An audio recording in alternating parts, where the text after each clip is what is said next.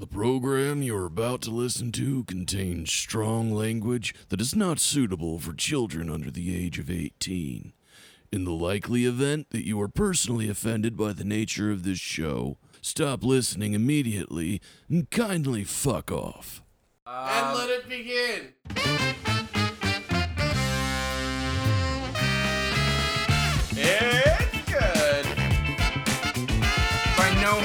Is this a show for children? You guys are line crossers, that's what you do. I like any time you talk about me. I mean, I'm not going to put that in my mouth, but I will rub it on my junk.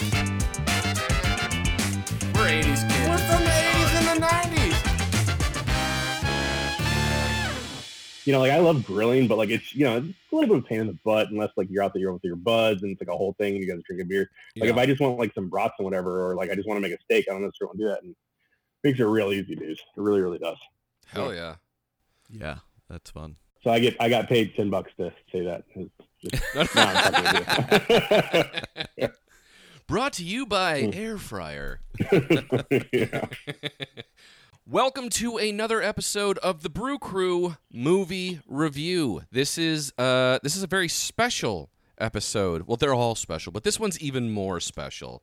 Today we have in studio a huge star in my eyes. I absolutely love him, Aleron Kong. He is the author of the Land series. Hello. Hello, what's up, guys? Glad to be here. Oh, absolutely. I'm so happy to have you here. And also joining us is Mr. Bray Wyckoff. How you doing? What's going on? What's shaking? We are all just getting together via Zoom because the corona outbreak, it sucks. It's still here. It doesn't ever want to leave, apparently. And so it forces us to do these Zoom calls. But the nice thing is... Screw you, corona. Yeah. Screw you, corona. That's a good one. I like that. Screw you, corona. Yeah. But the nice thing is it gets us a little bit more familiar with this technology, and you're in Georgia, so that you wouldn't be able to sit down here anyway. What town in Georgia? I'm in Atlanta, man. Oh, nice. Yeah. Hell yeah. So the pearl in a bucket of grits. So tell me and the audience a little bit about you. So starting out with, I'm a physician by training. I'm an internal medicine doc. And I worked in a hospital for about 5 years after my training finished, doing like broken bones, heart attacks, strokes, pneumonia, like all the bread and butter stuff that gets you admitted to a hospital. And while I was doing that, I started writing books, sci-fi fantasy books, The Land, my series, not really thinking that anyone would ever read it, honestly. Mm-hmm. Kind of just started like a lark. And, you know, lo and behold, like people really enjoyed the first book. And I had a lot more story to tell. So I wrote 6 books in about 14 months and, you know, connected with my fans. And it's in a genre called LitRPG, which is new in the U.S., basically combining video games and sci-fi fantasy. Mm-hmm. And in addition to making my own books, there was no social media presence before me. So I started that up and made a platform that other authors could springboard into doing whatever. And LitRPG has grown and grown and grown. And so now, 5 years later, I'm a full-time writer. My 8th book has come out. I'm about to have a 9th one come out in about a month or two. And it's awesome. I'm a nicer person now that I'm not up 24 hours a day. So let me get this straight. That's awesome. Your first book came out in 2017, correct? No, 15. 2015. Okay, 2015. November 2015 is when the first one dropped, yeah. Okay. And it is 2020, and you are almost finished or finished with the 9th book. Yeah. So it's not the 9th one in the series. I had 8 come out in the series, and then I have a new series dropping called God's Eye in the next month or so. And honestly, I've done most of the legwork on 2 other novels that'll either drop by the end of the year or like in early 2021. So you're basically a fucking machine. Nonstop. That's what my lady says. Do you sleep?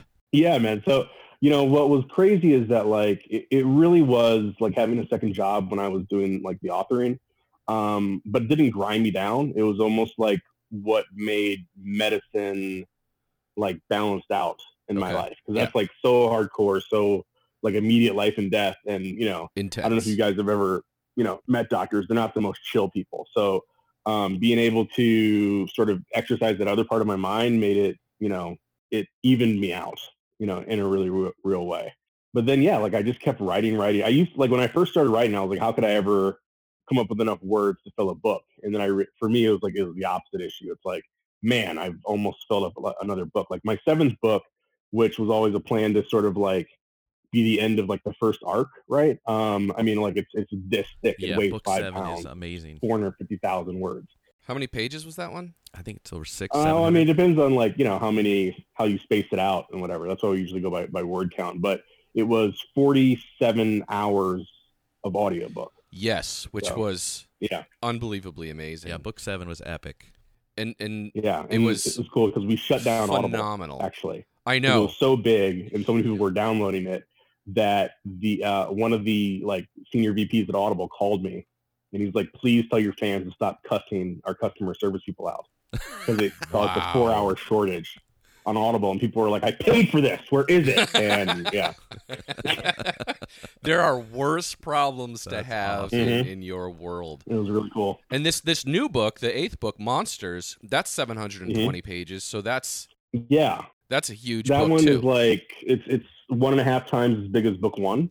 So it's like my second or my third largest book. And even with that, like I had more story to tell. So after my 7th book, it slowed down because I started writing several books at once to sort of, honestly, it'd be like, you know, if I'm going to be a full-time writer, I need to try to do various things out, and see like, you know, what my strengths are and whatever. And so I wrote 2 books in 2 years. So I still averaged like one a year, and Monsters was one of them. God's Eye is the other one that's coming out is the other. You know, it's bigger. There's a lot more story that's going to be coming.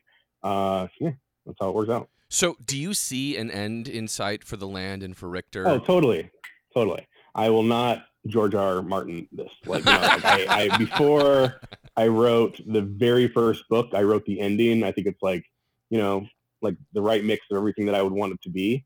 So that's like the ending was literally written before the first book was published of the whole everything. Now the surprise was that before I wrote the first book, I also wrote like 5 major plot arc turning points, right? Got it. Thinking that like I would get to one of those every 2 to 3 books. And honestly, like I'm about a quarter of the way to the first major, like, oh my God, this changed everything kind of thing. Wow. Now. You're a quarter of the way to the first one out of 5? Yeah, like, yeah. I mean, because I may end up not doing those just because of, you know, the reality of how long it takes to write a book. You know, those were, like, fun, cool things that you can mix up, not necessarily anything that would change the final destination that we're going to be getting to, you know? Yeah. So, yeah. Wow. Well, I can't tell you how amazing it is to have taken this ride of your books. They are my favorite books, and I tell everybody around them. I'm wearing my Gnomes Rule Mafia check that out. Mist Village. So I'm just a huge fan. And speaking of, because I told you earlier that I haven't actually read any of the books, but I've listened to every single one on Audible. And so Nick Podehl, I can't say enough amazing things about him. The voices that he does, the characters he comes up with. I know Richter is yours, but I know I can't imagine Richter without Nick Podehl's voice. So no, totally. I'm so lucky to like do work.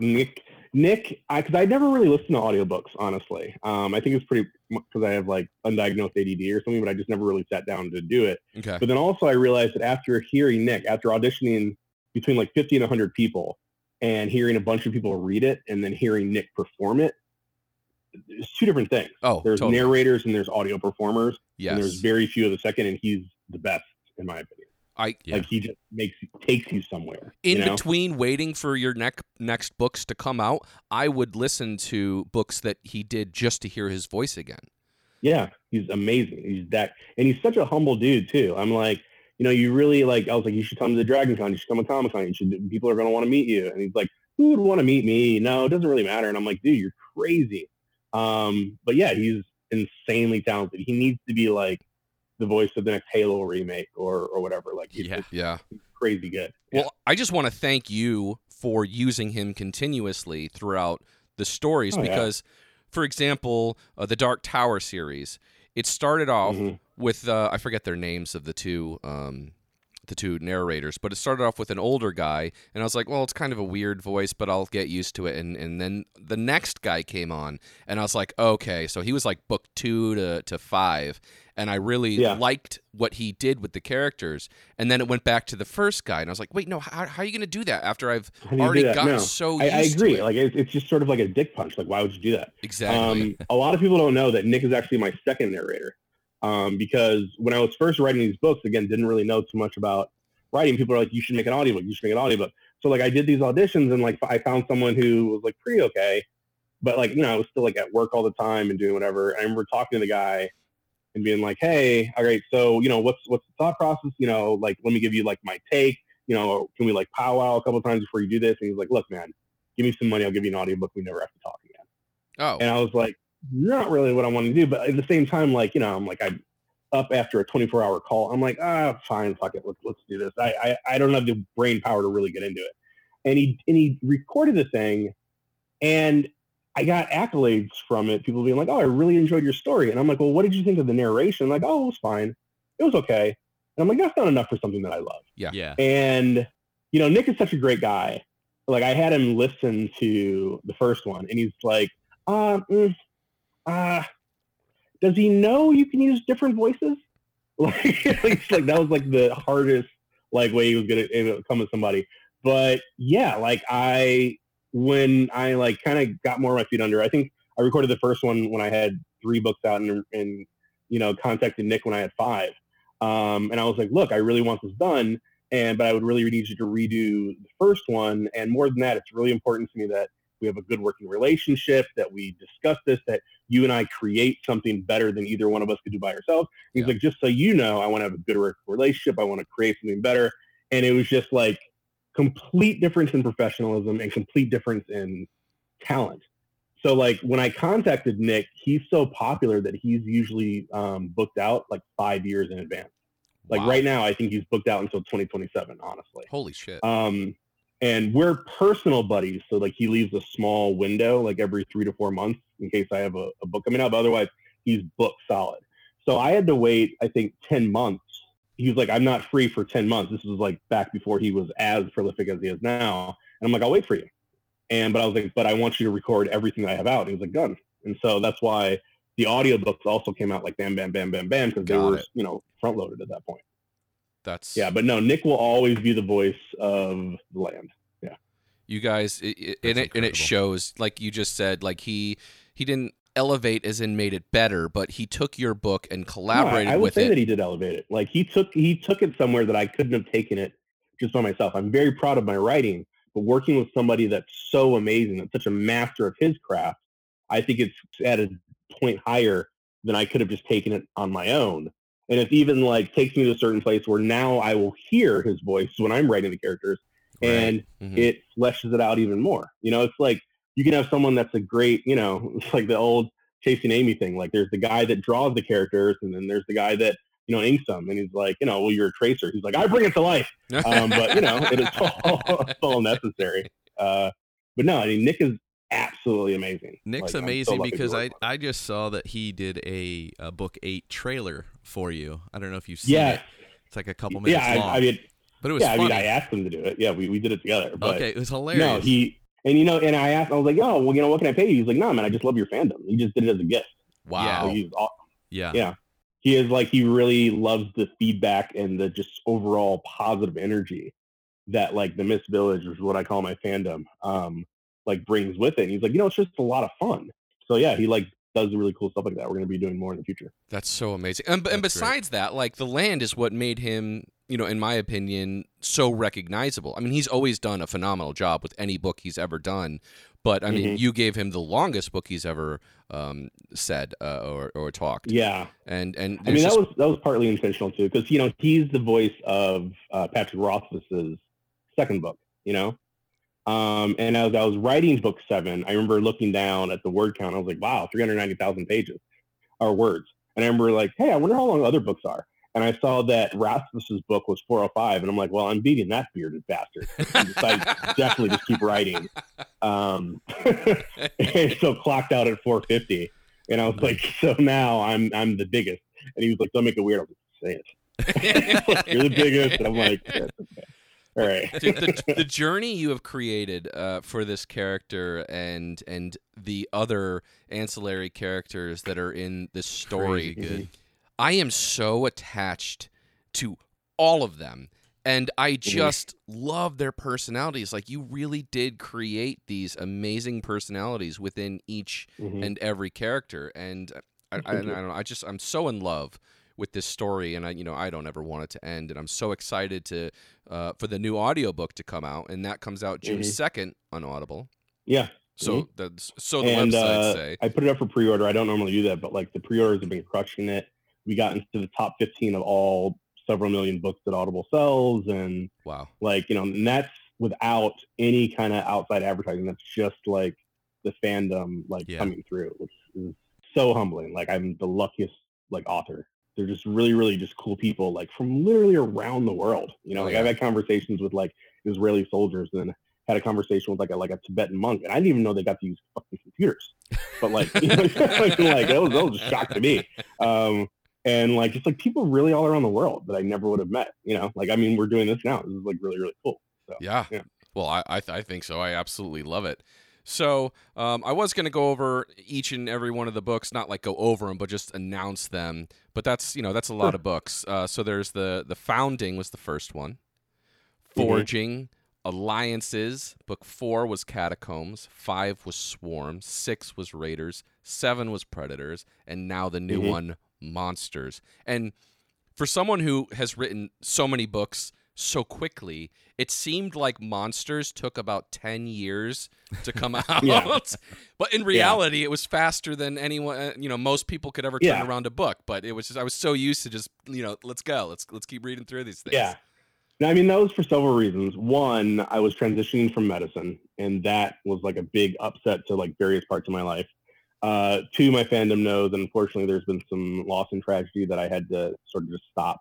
Yeah. And take care of some things. 3, I was trying that new thing, like I said, where I was writing multiple books, and mm-hmm. and 4, I just decided to live. I would just be writing and then be I want to go for a walk, or I just want to hang with my girl, or I just want to try to fucking make chocolate chip cookies or grill or whatever.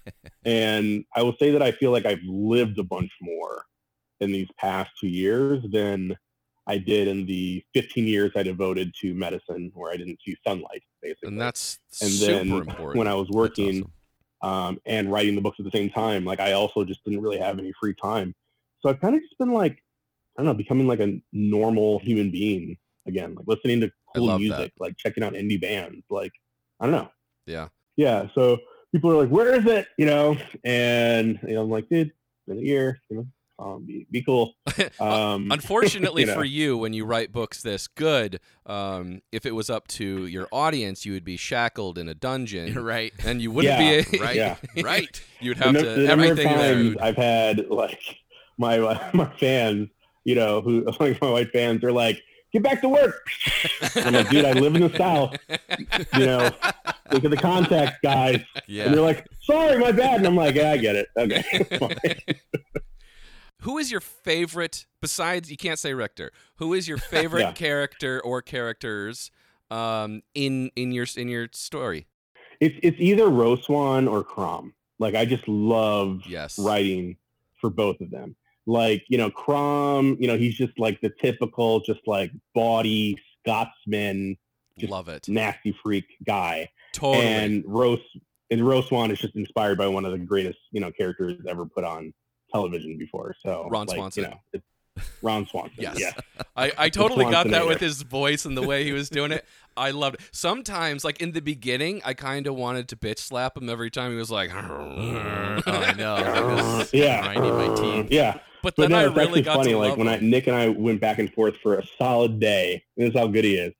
He would just send me voice samples of the character, and I'm like, "No, it's not quite that. No, it's not quite that." And then he just kind of wrote me this scathing email. He's like, "My name is Podehl, not Offerman. We're both Nick. I'm tired of this shit." And but I'm you're gonna do it. And he finally did, and he just nailed it. It's perfect. It's just this like that utter disdain for everything. You know, I mean, it's like he's awesome. Yeah. That's amazing. I love when Richter just scolds him. It's like, you created a room in my dungeon for eggs. For eggs. That's it. And he goes, yeah. So, there's also bacon. And bacon. Yeah. It's like, you know, just everything that is a man. That's what he is. Yeah. So. I love all of the characters. I just love all of them. I'm kind of drawn to the supernatural sex twins mm-hmm. because that's just, you know, kind of awesome and hot at the same time. Yeah. The number of people that were like bothered by it. And I'm like, are you guys watching Game of Thrones? This is like, are you serious? This is throwing you off? You know? Yeah. Like, okay, sure. I guess. I don't know. Whatever. It's so cool because it's such an interesting way to tell a story in, you know, like a typical D&D fashion, yet with like an interface that's just shown in front of you. So you can like see mm-hmm. things or hear things or pick things or things just automatically come to you. And that's such a cool way to live. I like playing the gnome character because I really like playing thieves. Mm-hmm. So to me, like I would just be like full thief character, and I have in D&D I have a gnome called Trillius, and he's like the greatest thief in the world, and I absolutely love his character. Of course, he's the greatest thief in the world, and so well, gnomes rule. Everybody exactly knows, that catch. Yes. I love it. Every time like something happens and there's silence, you just hear someone gnomes rule. That's just I absolutely love that. So was that a brilliant accident, Aleron, that happened with no tool? Yeah. I mean, like I wrote a bunch of different stuff, and that's just the kind of thing that, you know, if there's a common thread throughout the entire genre, mm-hmm. I feel like it's that phrase. Like people have used it, you know, and have adopted it. Like people have named castles after it in their books and whatever. And you know, there's a few like, you know, D-bags that are trying to say that, like, you know, they didn't get it from me, but for the most part everyone's like, yeah, you know, whatever. But you know, it was just one more funny kind of phrase that I put into the book that you know, luckily like took a life of its own and is now this kind of just like fun rallying cry that we all have. What I really want is for it to be put on like the list of like PGA like terms you're not allowed to shout. I just want a bunch of fans just like at Augusta just shouting it until we can get it banned, and that's when we know we've made it. You made it. Yeah.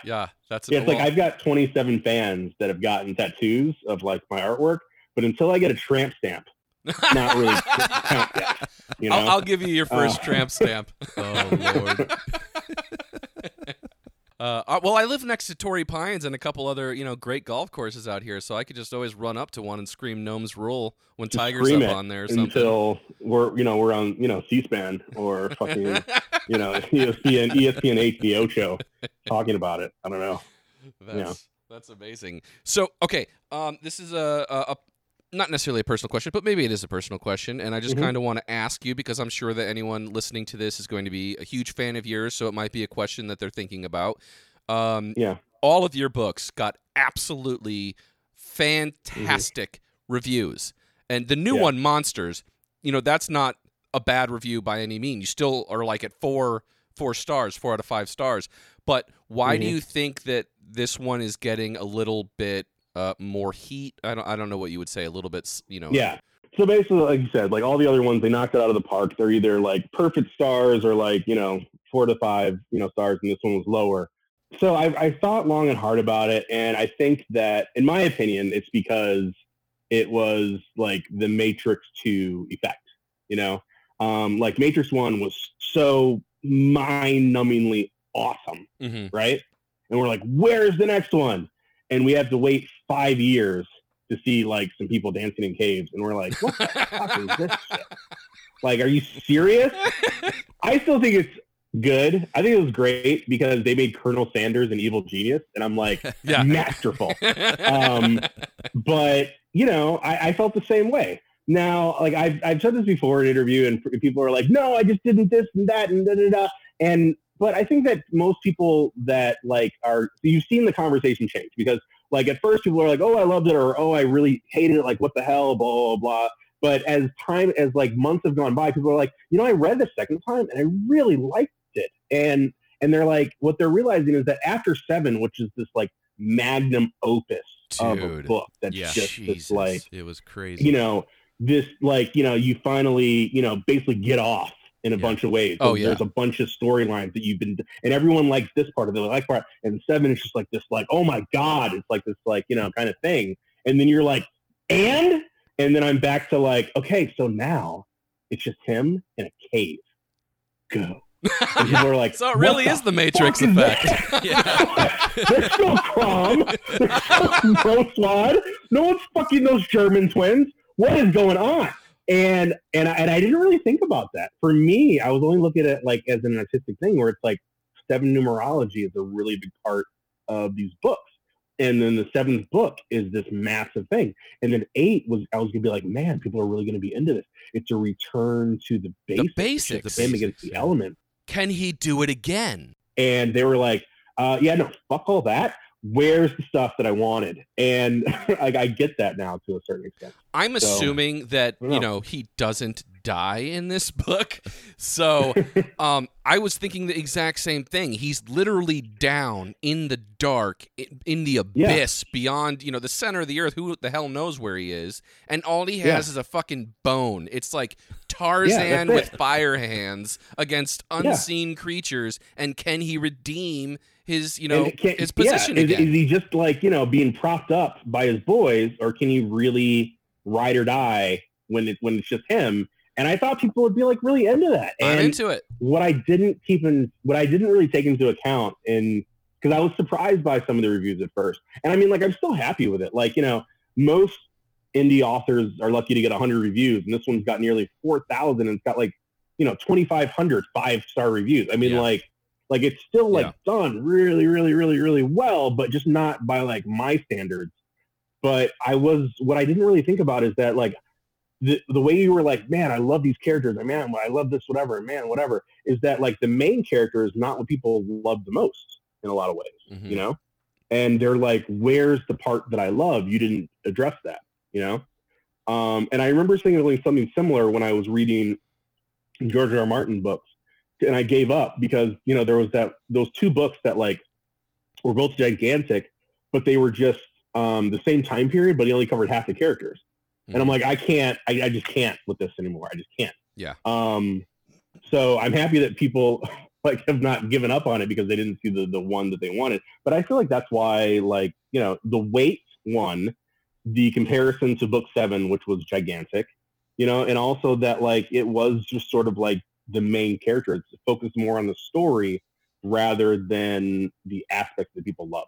Yeah, you know? and I'm super into that. And I just want to, you know, say thank you for talking about that question, because I know it's probably a question that a lot of people have, and other people would just, you know, shy away from it or say, no, I don't want to talk about that because, you know, it doesn't put me in the best light. But you're like, fuck it, let's dive in. Yeah. And that's awesome. I mean, this is real. It's something that like I put in. I would not have written the story any differently. Mm-hmm. If I factored this in, maybe I'd put in 50 pages of like, here's your 5-page. Here's your little candy kids. You know, little here, your little back in the village. Rose Swan is eating eggs, maybe. But I would keep the story exactly the same because, again, like I've got this.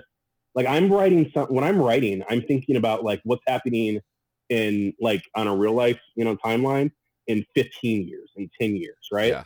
Like, yeah, I'd love to see fucking Matt Damon, you know, and personalized and something in my books, and you know, hang out with Scarlett Johansson. We're like, yeah, that'd be awesome. But what would be even more awesome is to talk about The Land the way they talk about, like, you know, Army of Darkness. Like, yo, you know those awesome things like Army of Darkness, Land, and whatever. Like forever fandom. Oh, you know? For sure. Just so phrase like, you know, after phrase, like Gnome's Rule. That's definitely a phrase. Like Gnome's Rule. Like that's a phrase that sticks around forever. Yeah. So like Army of Darkness and Evil Dead. Like there's, you can quote so many lines from that. So many awesome things that are just eternal, you know, it's either you're in the know or you're not. And that's what I want, you know. Absolutely. Like I would love to have the success of Harry Potter and Sanderson and whatever else, like, you know, that'd be really, really cool. But like, man, I just really love the devotion and connection that I have with my fans and everything like that. And I would rather have that, you know? Yeah. Like there's a bunch of things that I could have done that other authors, like I could have opened up my world. I could have, you know, I've talked to like, you know, big mainstream like publishers, like, well, we want to do this and that. And I'm like, no, I'm just not really that interested. And they're like, oh, but you don't understand. You'll get this accolade. And I'm like, yeah, but you know, I can't eat it and I can't screw it. So like, who cares? This is where authors get screwed up because they deviate from their, what they want to write. Yeah. And they go after what their fans want you to write. And one of the things that you say on your website is write a story. You want to write a story that I would like to read, meaning you personally, what you want to read. And when I tell, and I train a lot of authors around the world when they're writing their books, like if you're frustrated and you can't find that book that you want to read, then that means you need to go and write that book that you want to read. And and it's not about the fans. We love the fans. We want them to be a part of the story with us, but it's our story. And I love the way you take ownership of it and just and go for it and screw all those people that are they're haters, you know? Yeah. I mean, you know, I have a very simple rule. I'm like, you can say if you do or don't like anything, but like just don't be like a mega dick about it. Exactly. Every guy knows when they're being a mega dick. Every guy knows when they deserve a punch in the face. And I'm like, just be shy of that line. And we're all good. You know? And for, I would like to say, like, for the most part, like the fandom is like that. I mean, like we've had to like kick out a bunch of trolls. Like that's one of the things that like, I feel like the older I get, the more like old Southern I am. And it's like, at first it's like, well, we got to really understand where people are coming from. And we got to really like, you know, be patient and see their point of view. And now I'm just like, fuck that guy. Come out. It's so much more effective and efficient and time efficient. You don't have time for that. So don't have time for it. You know, one of the things like, that I think is that continue to write your books, right? Do you make your thing happen?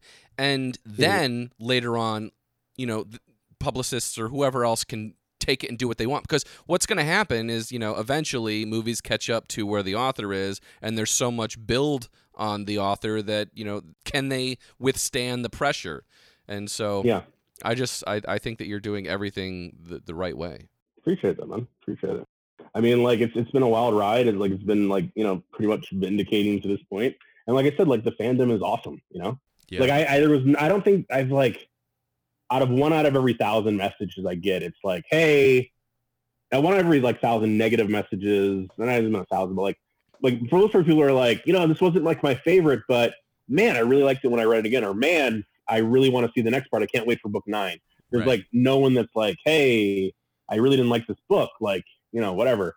Now you get those, but it's really like the criticisms that you get are really kind of like amusing and comical, you know, because like I've had people like come at me in like various forums and be like, your books are like so sexist to portray women like that, and then a woman will be like, who the hell are you to tell him what a woman's like? I'm a woman, keep writing it. And you know what I mean, it's just like you never can tell. Like people are like, how could you portray a such and such person like that? And it's like, I don't know, have you met my friends? Because we're just like that, and we hate people like you. So it's just sort of like, you know, why stress and worry? I was reading several of the reviews, and there's tons of 5-star reviews, 4-star reviews, people love it. But then the ones that are negative, I found them to be more selfish for those that are writing it. They're not really constructive criticism, and I can understand sometimes, like, hey, some of the constructive stuff was there was too much of going over the inventory of Richter, that kind of thing. But when you're reading a book, skim through it.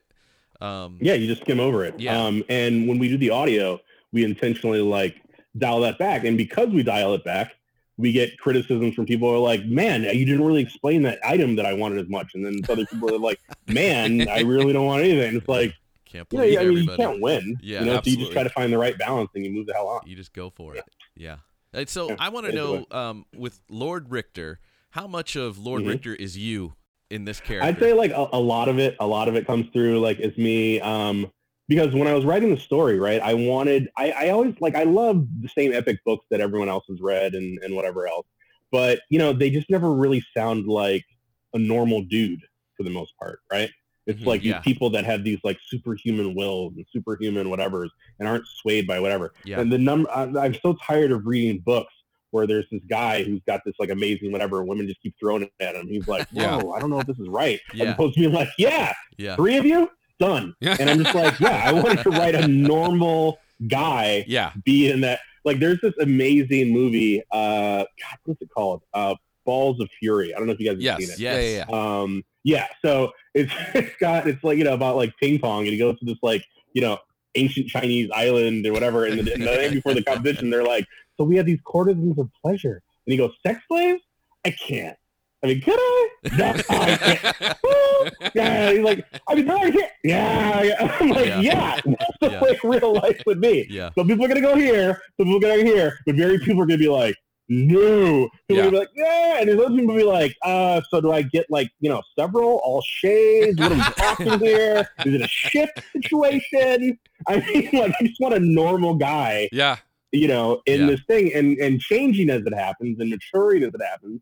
But like, yeah, normal dudes mess up. Normal people make mistakes. Normal people do run towards the thing and trip over their own shoelaces. I mean, like that happens. Yeah. So I'm trying to write a story that is like that. I love the humanity of Richter and the what you've done with it, and just the fact that he is troubled by the decisions he's made, and it haunts him, and I love the writing style of that, and just really going into the psyche of him.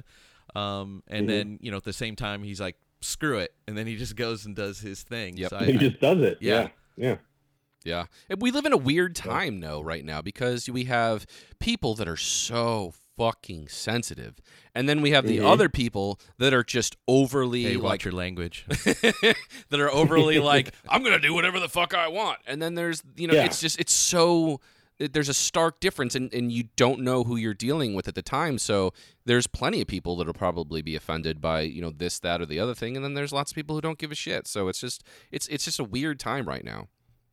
You know, it's interesting because I absolutely agree with you, but what I'm thinking is that maybe it's not necessarily a herald of our time so much as just a herald of like our society. Because there's this quote from Isaac Asimov from like 19 like crazy early, like 19 teens or something like that.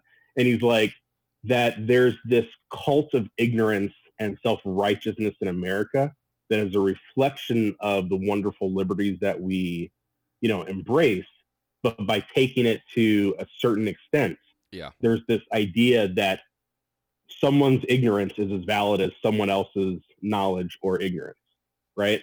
I mean, it's like, people are like, well, you know, you can't tell me this and da-da-da-da, and it's like, They interviewed that little girl, Greta Thunberg, who's like, you know, pro environmental awareness. And they said, well, what's the difference between talking about this in America versus everywhere in the rest of the world? She said, well, America's really interesting in that everywhere else in the world doesn't view science as optional. Yes. But here we're like, nah, not really about that whole quasars. And, you know, in fact, I'm about to start this like series of comedic shorts called Forgotten Wisdom from 2018, where I'm like, did you know that if you get sick people and you put them near healthy people, the healthy people can get sick? like shit that we argue about now that would not have been a question 2 years ago. Like it's just kind of insane, you know? But yeah, like everyone's just sort of shouting louder and louder and louder. And you know, you look at that movie, what is that, Containment, that was supposed to be about a pandemic, and it's exactly the way that it shook out. It's exactly the way that it was predicted. It's exactly the way that anytime you look at any documentary, any talk about anything about, you know, society and how people are going to react, like it's just like this. It's so crazy that if it was written in like a book 3 years ago, people would be like, that's not realistic. Yeah. And yet we are living through this. Like, who would throw a party, not just saying like, I don't care about Corona, but being like, yeah, Corona, let's infect as many as possible so we can move past this. That's insane. It's crazy. Yeah. And yet that's what's happening. So, you know, here's another thing too, is that, you know, I respect everyone's opinion. It's everyone's right to have their own opinion and be their own individual. But the thing that everyone until you yell at me, well, the thing that everyone forgets is that you know why you can allow other people to be themselves. You know, I don't agree with you, but that's okay.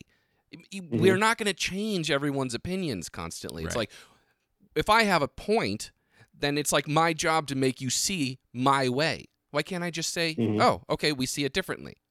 And then just move on. It's just not like that. No, I totally agree that preaching to people doesn't work. That's honestly like why I broach certain things the way that I do in the books.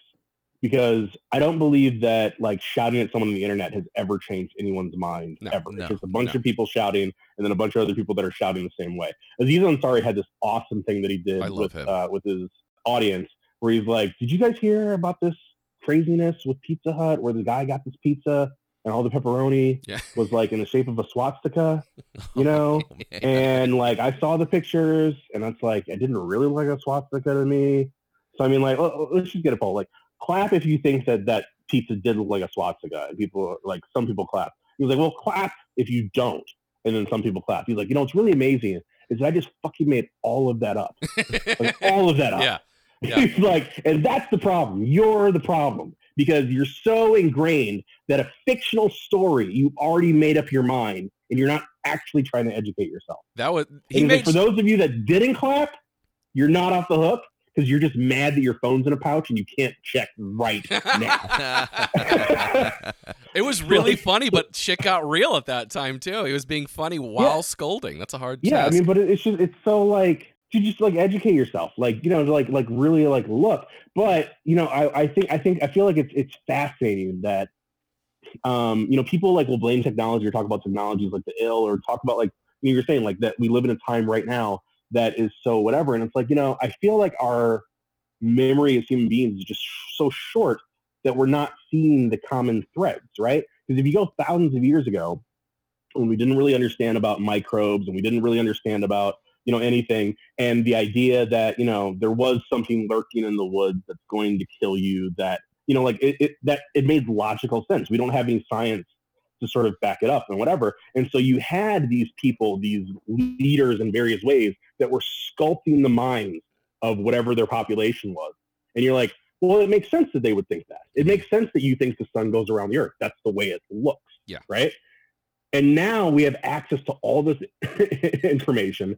We have access to all this technology and we have it at our fingertips. But because we have so much, it's the same cult of personality. And we're so inundated with random BS, like the Plandemic video that came out, which had a bunch of people in scrubs. And so you find out that they're chiropractors and I mean, sports medicine things. And it's just like, you know, like we're exactly the same now as we were then.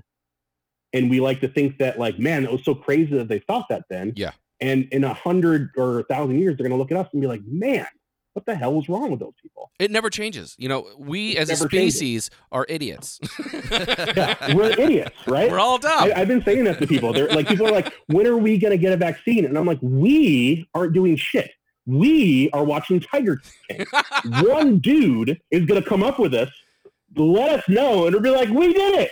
We didn't do shit at all. Yeah, and then whoever it is going to take enough pride. That dude is letting the rest of us know.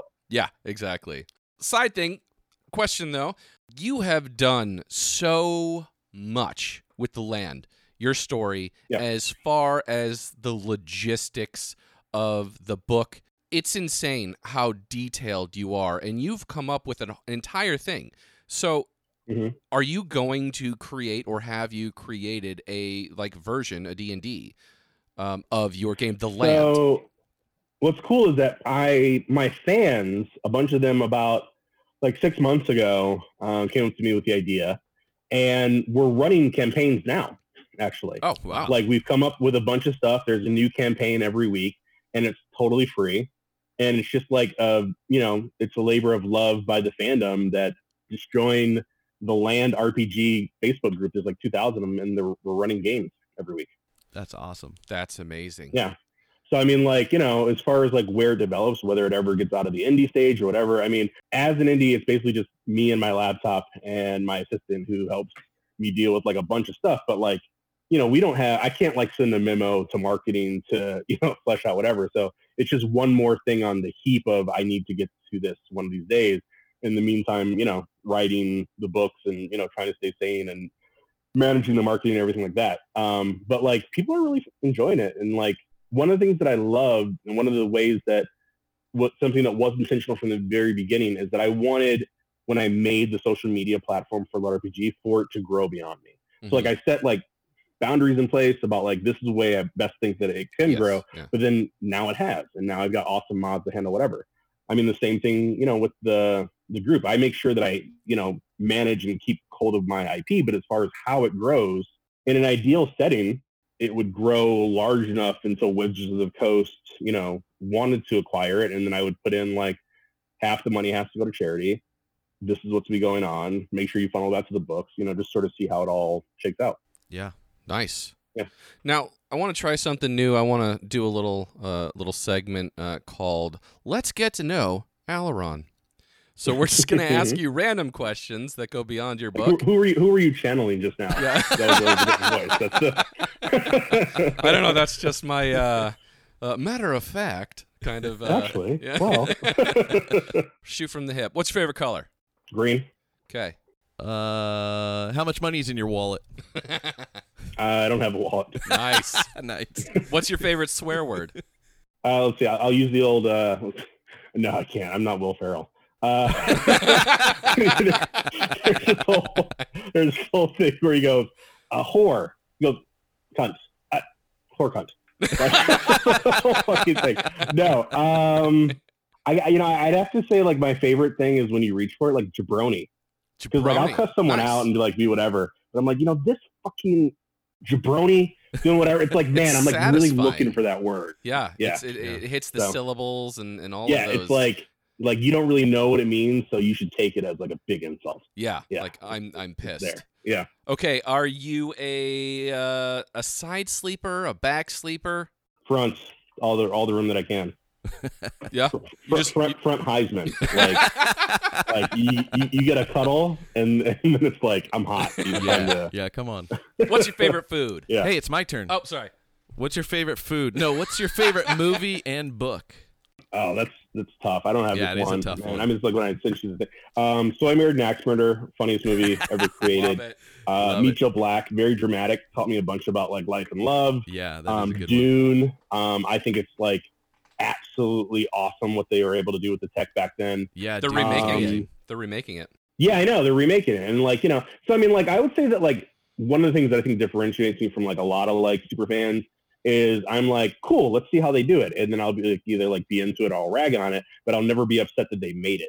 And right. I'm like, we need to be like supporting and being like, you know, the more sci-fi and cool stuff out there, the better. Mm-hmm. And then like, you know, we find its own level. Yeah. Like people were ragging on Picard, which I have no idea why, because like it was different, but it was awesome to see him again. Yeah. I just feel like it'll be hard to replace Sting if you didn't like Ed Sheehan in that episode, but let's make fun of it. Let's not be total tools about it. I don't know. Last question. I have a Facebook group called Operation Boredom. I came out when this whole pandemic kind of hit, and it was just basically anything to talk about that's fun and creative or whatever besides the pandemic. Yeah. And one of the questions that came out really divided the group in a way that I just couldn't believe. And so I'm going to ask you the same question. When you wipe your ass, do you stand or sit after taking a shit? Depends on what comes out, right? Nobody wants to leave little pellets of shame behind them. Pellets of shame. It was a real disaster area, you know? Yeah. What's more important and something that's made someone break up with me is, do you put the toilet paper on as an over or an under pull? Oh. Because I've had someone like told me not to come back if I change it one more time, and I changed it. Are you an under or an over?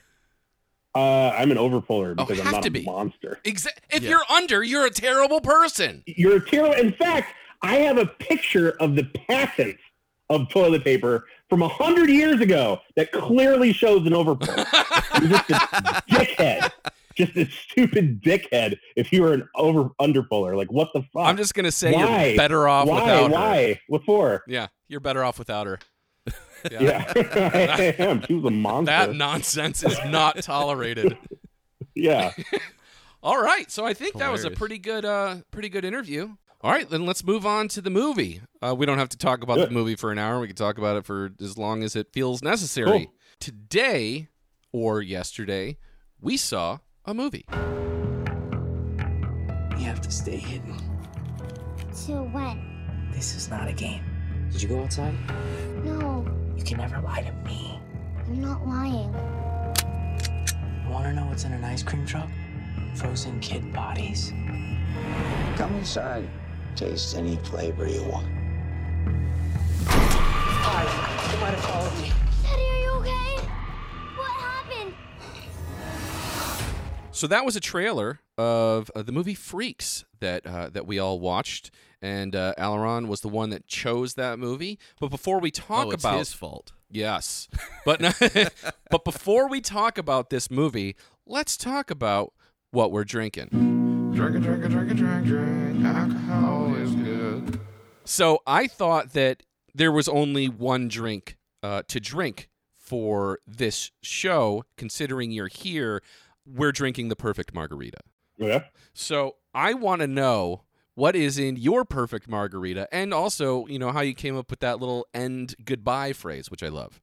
So, I mean, many have asked. I will not be sharing the secret as of now. It's going to be a big, big, you know, thing that comes out one day. Right. Reveal it on this show. I came up with it because I was drinking margaritas.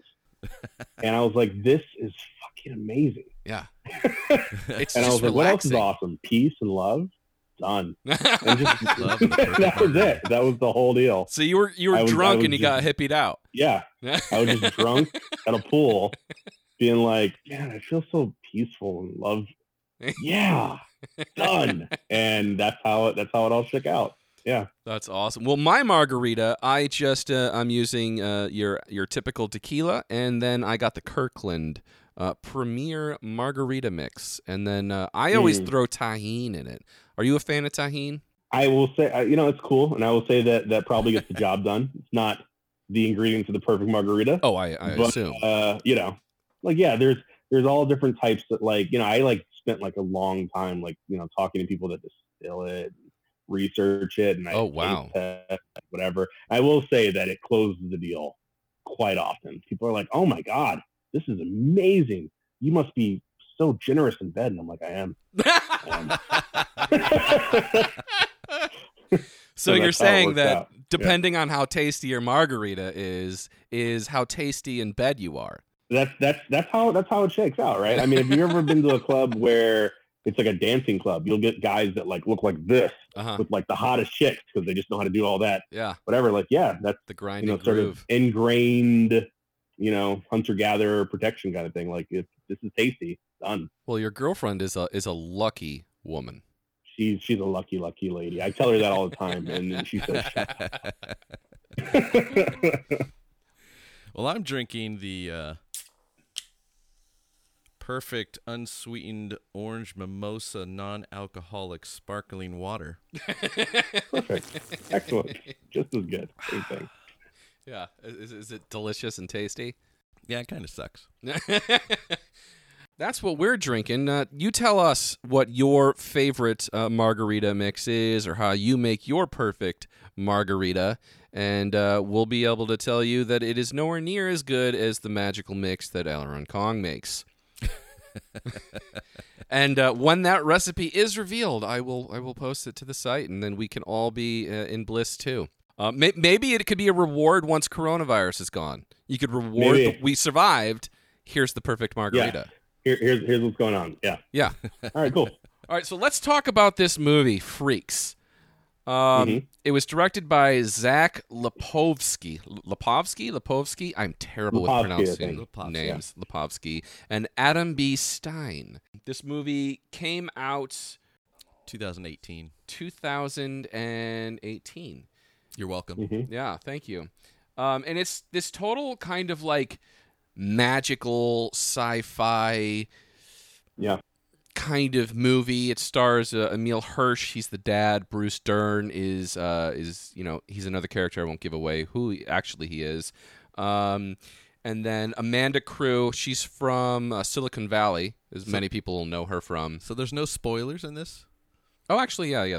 There's totally spoilers. Okay, so you can say who Bruce Dern is. Oh yeah, Bruce Dern is the grandpa. Totally right. We have spoilers every time. Crazy 8 foot long. Nose hair. Yeah. Grandpa. Oh my God. The nose hair is like, grandpa. Why wouldn't they trim that? He's super creepy. It was like spiders. Gray spiders were coming out of his nose. Yeah. He wanted to go hardcore. And then those are actually, you know, sew-ins that they had to do every day. Oh, I don't want that job. And then backed up by Mr. Snowcone. How creepy of a name can you get with that? Oh, I know. And then Lexi Kolker, who is Chloe, who's the main character. of this movie. So the movie starts off with this girl, you know, the daughter, Chloe, and her dad, Emile Hirsch, and they're in this house, and he won't let her go outside. She's 7 years old. The world is out to get them, or so we think, because we don't see outside. The windows are all, you know, boarded and taped closed, and it's kind of like this post-apocalyptic, zombie-ish kind of feel. Like, what the fuck is going outside? Is it that the dad is crazy? Is there something outside, or is it, you know, not? There's nothing outside, and it leaves you guessing for quite a while. I thought we were watching a coronavirus movie. Which is we're all stuck inside, which is something that I really appreciated because I liked constantly trying to guess what was happening. Yeah. Is this reality? Is it not reality? What was it about this movie that made you say, like, let's watch this movie. Let's do a review on this movie. So I love the way it all shook out. Right. But I also love the story that's like behind it and that it's a total indie flick. Right. Unlike basically everything else that comes out, where you got some, you know, big studio, whatever. The two directors, like Stein Lepovsky, they made this movie asking, okay, so if we have zero money, how do we make a movie that's not crap? You know? So like, you know, they like tried to just make something that like had a small enough budget, but could draw you in and, you know, sort of kept you guessing and, you know, just sort of everything like that. And I just felt like it was like really, really masterfully well done. Like I'm a huge movie fan. I've seen basically everything that's been put out there, even like most of like the B-side and C-side, you know, flicks that are out there, and not a lot of them are like this well done that like it keeps your interest. You know, there's like a cool catharsis at the end. It's not just like, well, we're gonna, you know, fade to black kind of BS that you know, because they just couldn't come up with an idea. Like they did, you know, come up with an idea. They did deliver it at the end, and I thought it was just like sort of an unknown sci-fi, you know, kind of soon one day to be classic kind of thing. That's why I wanted to bring it up. I totally agree. And I think that this movie could totally have a sequel and I would watch it. I'd be happy to watch it. Yeah. I mean, it screams for a sequel, right? Yeah. It does. Yeah. Like it's going to be awesome. Yeah. So it comes to find out there's this creepy ice cream man. What's his name called? Mr. Snowcone. I don't know, something Snowcone or. Is it Mr. Snowcone? Yeah, I think it's Mr. Snowcone. Yeah. Okay. Yeah. And he just gives off this molestery, like thieving, kidnapping vibe. It's just so uncomfortable. And our main character goes out and he's like, why don't you come in the back of my van, little girl? Yeah. What's going on? It'll be fine. And at this point, we don't know anything. We don't know what's going on. We just know that the world doesn't look as bad as the dad made it seem. And now there's this creepy, like, ice cream man just waiting out of her house, now telling her to come in the back of his van. I was like, I hope this movie doesn't take that turn. And you're like, what did Aleron do to me? Yeah. And I was like, I can tolerate a lot, but this is not one of. This is like basically the only thing that I just don't like to watch. And you're like, hey, have you seen this movie, The Crying Game? I really love to talk about that. But thankfully, it did not take that dark turn. It turns out that he is her grandpa, and he just wanted to get to know her. And and it's interesting because you find out that these characters, well, a lot of the characters have some sort of mutational superpower. Yeah. And this little kid is one of them, and the telltale sign is that they bleed from their eyes when they have their magic or whatever their powers go. And she was only born 3 months ago. Yeah. And she's 7. So we find out that her dad can stop time. Like, or slow it to a certain extent. Correct. Or slow it. Within a sphere, yeah. So within 3 months, it was 7 years for him. And that's crazy. That's just insane. Like, the amount of power. Like, I could understand. That's a super powerful gift. I could understand if you, like, can mess with a little bit of time, like, in your personal bubble or a certain area, but to affect the world, that's insane. That's like, one of the most powerful things you could do. Yeah.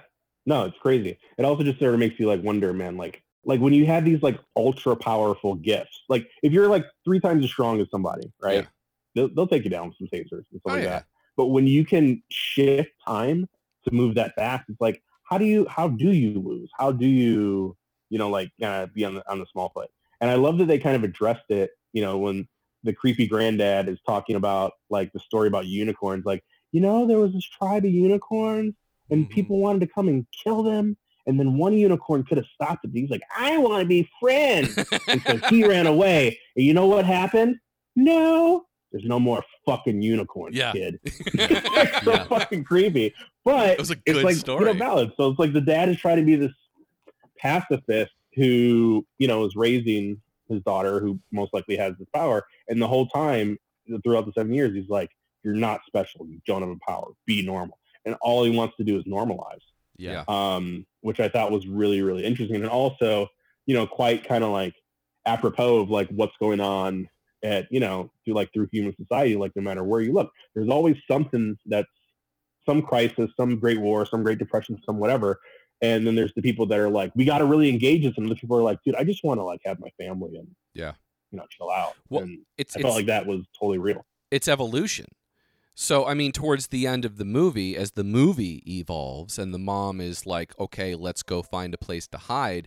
And the daughter was like, no, we're not going to hide. And she's like, but they're going to come and get us. And she's like, let them. We know how to stop them. And it was just like this little girl had so much balls. Yeah. And also the fact that the little girl's mentality, right, is in response to how society created her. Yeah. To a certain extent, so it's like, what would happen if, there was a small segment of the population that was born with not just one power, but random powers? I feel like it's exactly what would happen. We would round them up. Yep. We would do whatever we can to do them, right? And then what would be the results of that? Well, if they were successful in rounding them up, then they would be gone. But if they weren't, the ones that were left would be the angriest, most powerful. This is where I get caught up with the ripoff of being X-Men kind of storyline. So I was watching this once we understood more of the storyline, I was like, man, this is kind of a ripoff, just really doing the X-Men thing. And then these are super powerful gifts that they've got. So I'm just like, why is he not stopping time and why is he holed up in some stupid little house? He could have been anywhere to protect her, that no one would have ever found him and her, to raise her properly and teach her to be normal. I love the line, you need to lie to be normal, is what the dad said to her. That was pretty that's pretty brutal. Brutal, but also absolutely true. Right. But no, I was thinking the same thing. It's like, okay, so you got these super powerful, abilities. Why isn't he already the ruler of the world? Why? Because he's just a normal dude who's just trying to run away. Yeah. But why do you run away into a place where everyone could see him, though? Well, I imagine he's trying to hide in plain sight. He's like, what if you were just trying to hide somewhere? Wouldn't you just go to some random suburb? You wouldn't want to be in a high rise, whatever. You want to be in just that slightly creepy house down the road that every single, community in America has. Well, he didn't do a good job of it coming back into his house bleeding. He's like, it's not my blood. No. Yeah, I'm like, how did you get shot going to the grocery store, dude? That's one word I'm like, what happened there? He was losing it. You can't buy groceries? They don't have Instacart? Right. Right. That part it didn't go into the thing. Delivery. You know how that one cop girl, she had that little blue light and she would shine it on their eyes. Ultraviolet. Yeah. The ultraviolet. Yeah. Maybe all stores had that. You had to walk in through a thing to get in. It's a Minority Report kind of technology where they just who knows? That could be addressed in the second one that could fill in some of those gaps. But one of the things that I appreciated most about this movie is the very real approach it took about the little girl Chloe and how a child would act with such magnificent powers. She almost kills her dad multiple times. Yeah. And it's just, she's not doing it because she's a mean, horrible person. She's just a kid who wants her own way and doesn't understand the repercussion of what could happen. And I thought that was terrifying. No, I think that, and that's one of the things that, I love the most and that I think about a bunch, because it's you really look at what kids are, and they're monsters that we keep in check, that science was smart enough, biology is to not make them bigger than us. Can you imagine if we got smaller as we got older, what children would do to us? Yeah. That would be horrifying. That's a good book. Write that one. Yeah. It would be you just live in fear. You'd be you'd have birth and just run as quick as you could. It'd just be insane. So yeah, like it's, if you have a child that doesn't really understand, you know, cause and effect, or doesn't understand the social construct at all, doesn't really believe in a right and wrong past, I want it, they hurt me, they deserve to be hurt. Yeah. Like, what would that look like? Yeah, it's very reactionary. It's not moral. It's just, I want it, this is what I'm going to get. It's. But I feel like that's, it's again, that was just another, like, look at, like, the way society is. I feel like the entire movie is just, like, a real look at society. Because I don't know if you guys watched the show Billions. You guys watch that? No, I haven't seen that one. Which one? So, Billions. No, I didn't see that one. So I recommend watching it. It's really, really interesting. But it's about, like, you know, billionaires and, like, how they interact with society. And one of the latest ones, one of the billionaire's kids is at this, like, you know, ultra prep, you know, whatever place, and he knocks out power for the surrounding town because he's trying to mine cryptocurrency. So, like, you know, his dad gets a call and the headmaster's like, we're going to kick him out. And, you know, the dad's going back and forth, blah, blah, blah. And afterwards, the dad pulls the son out and he's like, you know, I hope you understand the consequences of your actions. And you expect the dad to be like, you knocked out power for a town. You can't just act like this, whatever. He goes, now, you don't have to get you out of trouble. I'm going to have to ruin this good man's life. Mm. And it's just sort of like, you know, when I was growing up, I remember being asked, how would you like it if somebody did that to you? Mm-hmm. And that was my first experience with empathy. It's like, oh, well, I don't want to get hit by a rock, so I should probably not hit someone with a rock. Yeah. But if you were taught, man, now we have to get a bigger rock. Yeah. Then why are we surprised that there's the lack of empathy coming from certain segments? Well, unless the rock monster attacks you, then you can hit it back. Yeah. Then you want to do it. Yeah. Then it's easy. Take that rock down. That's awesome. The only thing I actually had for this that was in the realm of a critique is at the very end, the very last shot, when the mother just takes her daughter and flies off into the sky. There's this scene where she's got her daughter in her arm and she's flying victorious and just like one raised eyebrow into the night. And I thought that that scene itself was extremely cheesy.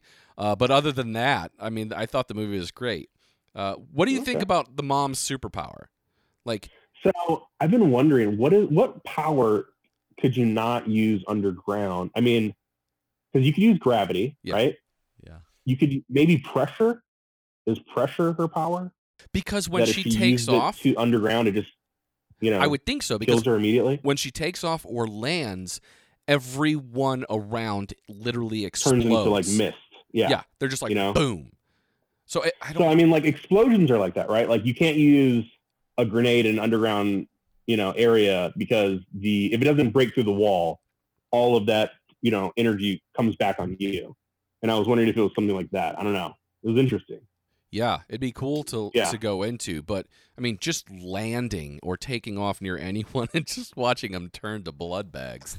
Yeah, it's just kind of crazy. I don't know, but I thought that was really interesting when looking at the fact that, like, you know, so she's the precursor, and then the second generation doesn't have any kind of physical ability at all, right, to manipulate, but is infinitely more powerful because she can just control everyone else. Right. Yeah, it's more of like the Jean Grey or kind of version, you know. It's all, you know, or Professor X, like Professor X, you know, telekinesis style. Yeah, so I don't know. I mean, like, a telepath, obviously. I mean, you know, it depends on how strong they are, but a telepath should be stronger than someone with telekinesis because you can control the person with telekinesis. Got it. Now, I mean, if the person with telekinesis can, you know, Thanos it and move a moon, well, then that's, you know, slightly different. But the fact is that she could also be there physically. In a different location, she was touching and like she takes over. There's tactile sensations. She's like, you know, powerful. Like it's insane, and that's as a child. You know, what if like it gets to a certain point where she not only has that remote viewing, remote control, but also like just remote knowledge. Mm-hmm. You know, what if she can like influence you and you don't even know? You know, I mean, that would be insane. Talk about a silent killer. No one would ever know. There's no camera that could detect her, and she'd be millions of miles away. It's just, it's crazy. Or just change things. Like, what if, like, you know, she's like, Pepsi sucks, and everyone just starts drinking Coke or something like that. And, like, you know, you don't even, something subtle. Like, you don't even know. Mass, you know, like, what if she could incept you? You know, just a small little idea that changes everything. But she does it on a global scale. That's hilarious. Is a god. Yeah. That's funny. It's like, oh, they're going to weaponize you. What are they going to do with you? Well, actually, Coca-Cola bought me, and now it's the only soda that people drink. Yeah. Now that's what it is. Tastes great. Like, they just Ricky Bobby the fuck out of it. It's like, I just want to say thank you to this Mountain Dew. People cry when they drink it. They're like, I love it. Nourishing. I mean, how are they going to do a sequel on that? I mean, to be honest, like, it just seems like it's not going to be worth it. I think I'd be bored just because it's super powerful. You talk about the X-Men things all the time. What did they do? They weaponized other mutants against, the mutants. Yeah, that's true. I mean, or, the response to Chloe's godlike telepathy, right? Machines. Mm. Can't mind control the machine. Oh, so we got Terminator versus X-Men. Nice. Or the Sentinels. I love mashups like that. Like Alien versus Predator, I want more of those, man. I love that stuff. Yeah. I love seeing... what is it?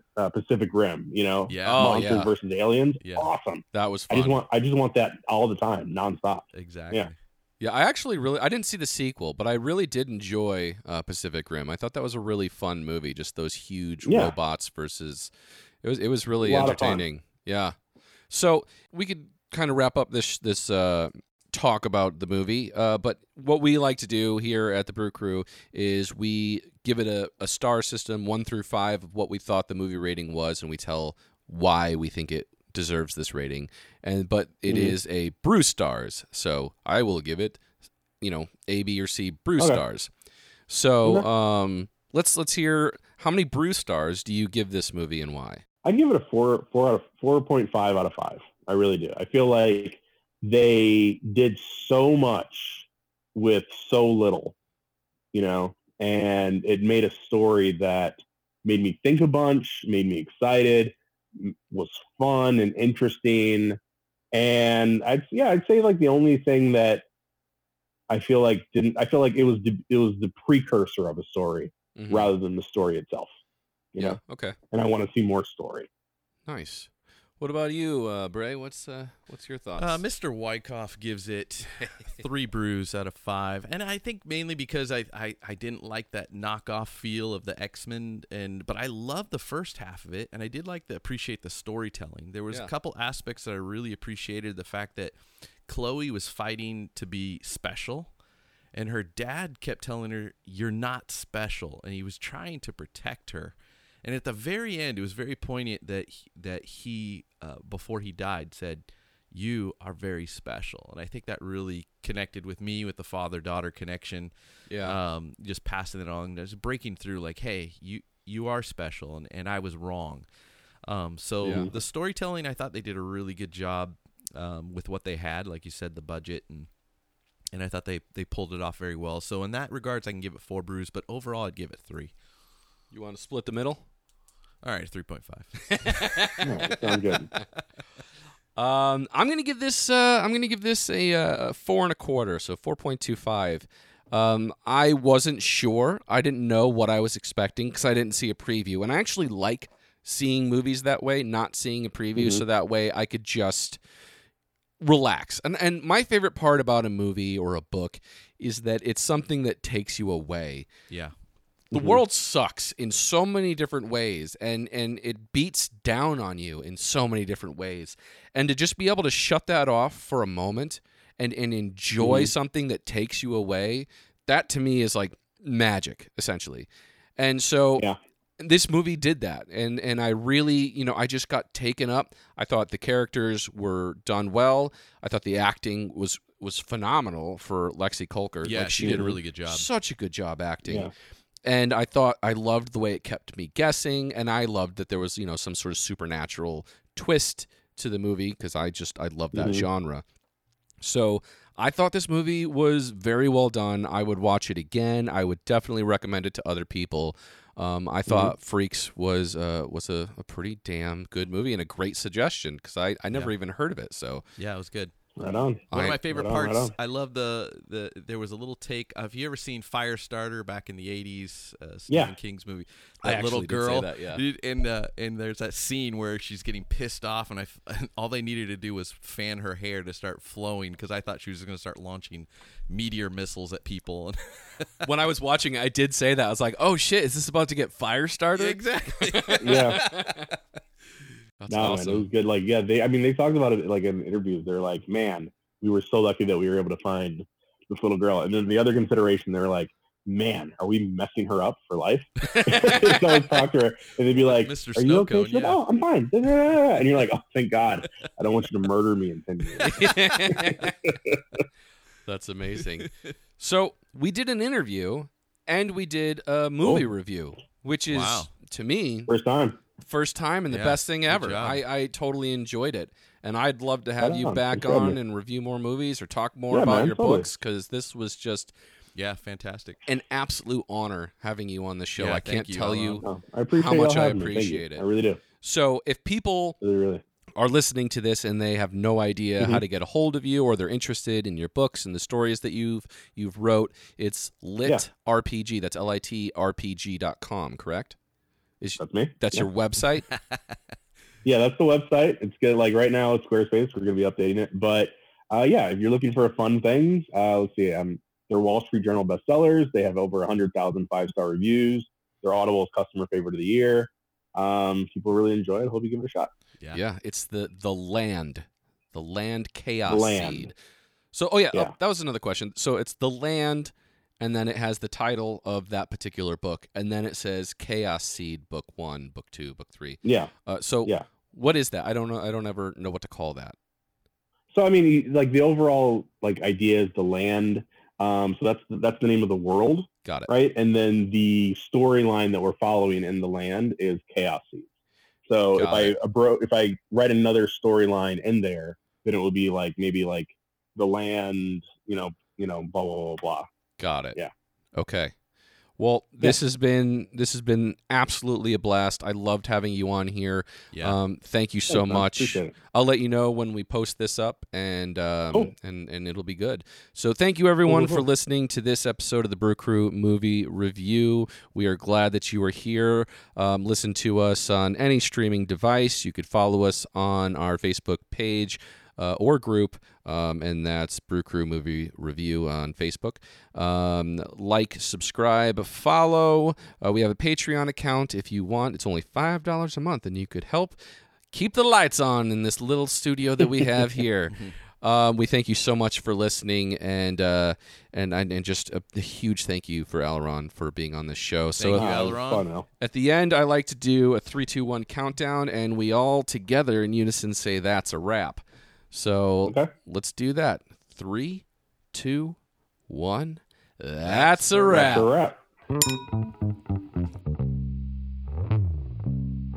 Hey guys, thanks for listening to this episode of the Brew Crew Movie Review. Don't forget to like, follow, and subscribe, and leave some comments down below, because if we really love those comments, we're going to read them on the show. And we will see you again next week for another Brew Crew Movie Review. Cheers. God,